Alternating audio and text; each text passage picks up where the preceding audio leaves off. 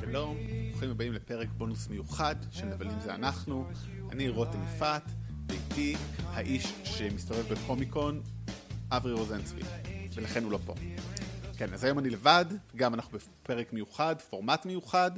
בעצם אנחנו מדבר על סרט חדש שיצא רק השבוע לקולנוע, ולכן הוא יהיה קצר יותר, אני עדיין לא יודע כמה זמן, כי בכל זאת פעם ראשונה. כמובן לא יהיה מעמיק מספיק, כי ראיתי רק את הסרט פעם אחת, זה קשה יותר להתעמק. וגם הוא יהיה נטול ספוילרים ברובו, ואם יהיה ספוילרים זה יהיה בחלק מאוד מוגדר, אני אגיד מראש, אני אכתוב את זה בסיכום פרק, כי באמת מן הסתם לא מצפה שראיתם אותו לפני ששמעתם. אז זה הפורמט, אני מקווה שהוא יעבוד לנו טוב, כי יש הרבה סרטים חדשים שיוצאים השנה שהנבלים בהם מעניינים. אז לפעמים זה יהיה אני לבד, לפעמים זה יהיה אברי, אז איתי, לפעמים זה אולי רק יהיה אברי, אולי אורח, באמת הכל פתוח, אנחנו מנסים.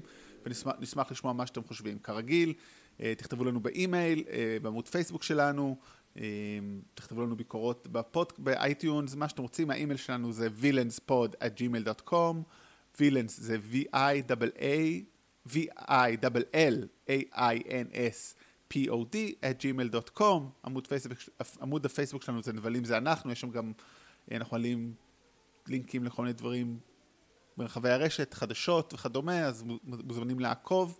וכמובן, תעשו follow על הפודקאסט הזה בכל תוכנה שאתם שומעים. אנחנו באמת נראה לי בכל תוכנה כמעט, אולי חוץ מסאונד קלאוד, ספוטיפיי, אפל, כמובן,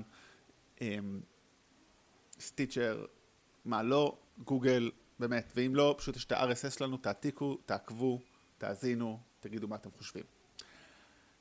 אז הסרט היום מספר על דמות מעט חלשה, שכבר לא בשיאה, במצב באמת פחות טוב ממה שהייתה בעבר, אבל היא נתקלת בדמות נוספת, שהיא מזהה במשהו, והן מתחברות, והעלייה של האחת גורמת לשנייה לאיזושהי הצלחה, אבל גם לקרע ביניהם. אני כמובן מדבר על כוכב נולד. בום, there goes the dynamite. זה מם אינטרנטי, חפשו למי שרוצה. אבל כן, הסרט הזה שעולה השבוע גם עם ברדלי קופר שביים גם, עם ליידי גגה, עוסק בזמרת עולה שכוכב עבר, לוקח תחת חסותו ועוזר לה להגיע לגדולה, ומה הובר. והסרט אנחנו נדבר עליו, ונום, נדבר על עיתונאי שנכשל ופוגש בסימביות שמחזק אותו וגורם לו להצלחה רבה. The guy you work for is an evil person. I don't work for him. My firm works for him. Are you going to behave yourself tomorrow? I told you I'm going to do my job. What about the allegations that you recruit the most vulnerable for tests that end up killing people? Your time to go. I'm finished, Mr. Brock. Was that a threat? Carlton Drake believes that the union between human and symbiote is the key to our evolution. I'm feeling really sick. I'm hearing a voice. Eddie. You're not real, you were just in my head. If you're gonna stay, you will only hurt bad people. The way I see it, we can do whatever we want. Do we have a deal? What the hell are you? We are Venom. את הסרט ונום שדיברנו על בעצם גלגול קולנועי קודם שלו בפרק הקודם, בו התארח אלון רוזנבלום, דיברנו על ונום מסרט ספיידרמן 3, נבלים אחרים בסרט ספיידרמן 3 ובסרטי ספיידרמן של סם ריימי ובספיידרמן בקומיקס, מי שעוד לא שמע מוזמן להקשיב גם באותו כל המקומות שדיברתי.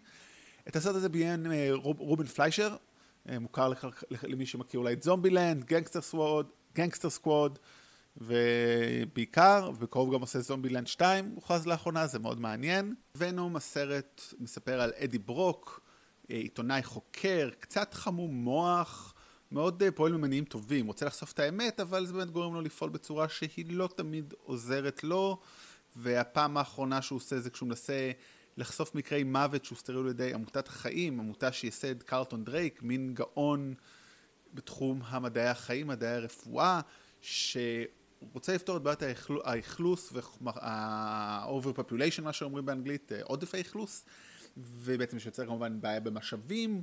אז הוא אומר, עם מסע לחלל אנחנו נצליח לשנות את העולם.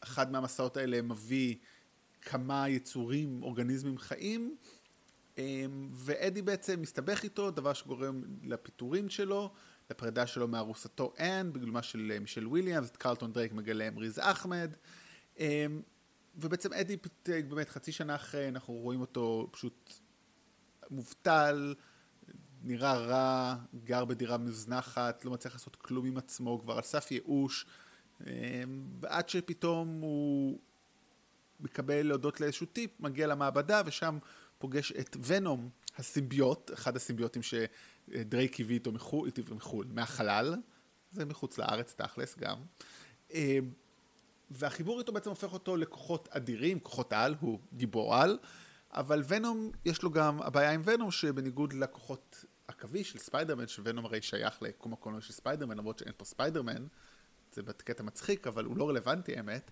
אז ונום הוא גם תודעה משל עצמו, והוא גורם לאדי לעשות דברים שאדי לא בכך רוצה.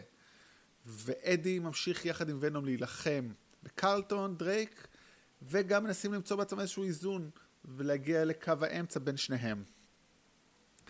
אז דבר שם אולי קצת ביקורת מה חשבתי על הסרט. הסרט הזה הוא קצת ליד.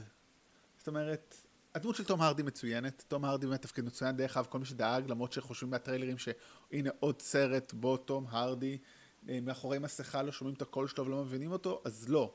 רוב הסרט, 90% ממנו, אני חושב, כשרואים את טום הארדי, רואים את טום הארדי נקי, זה נדיר, באמת זה נדיר. כשהוא עושה את הקול של ונום, אז זה במקביל, אז אפילו לא בא על חשבון הקול הרגיל שלו, כי הוא מקיים דיאלוגים עם ונום, ונום לא אומר הרבה. אז דבר ראשון, אפשר להירגע כל מריצי ומריצות טום הארדי, יש לנו פה סרט 100% טום הארדי, והוא עושה עבודה נפלאה. הבעיה באמת, אז הכל ליד, זאת אומרת, הדמות שלו היא טובה, אבל החיבור עם ונום לא מצליח מספיק טוב.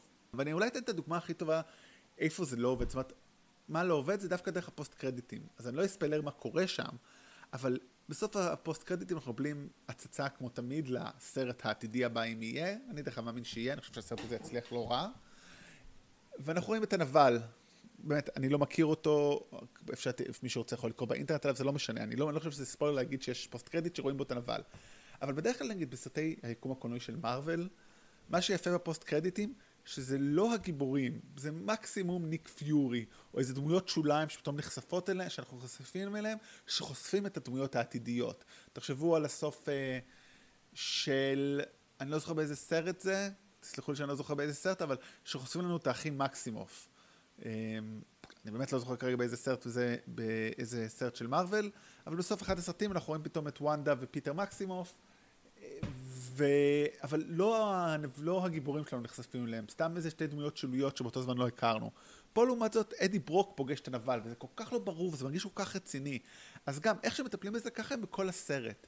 אז הנבל הוא לא מגוחך, הוא בסדר גמור, אבל יש שם איזשהו נקודה שלו שאתה לא מבין אותו.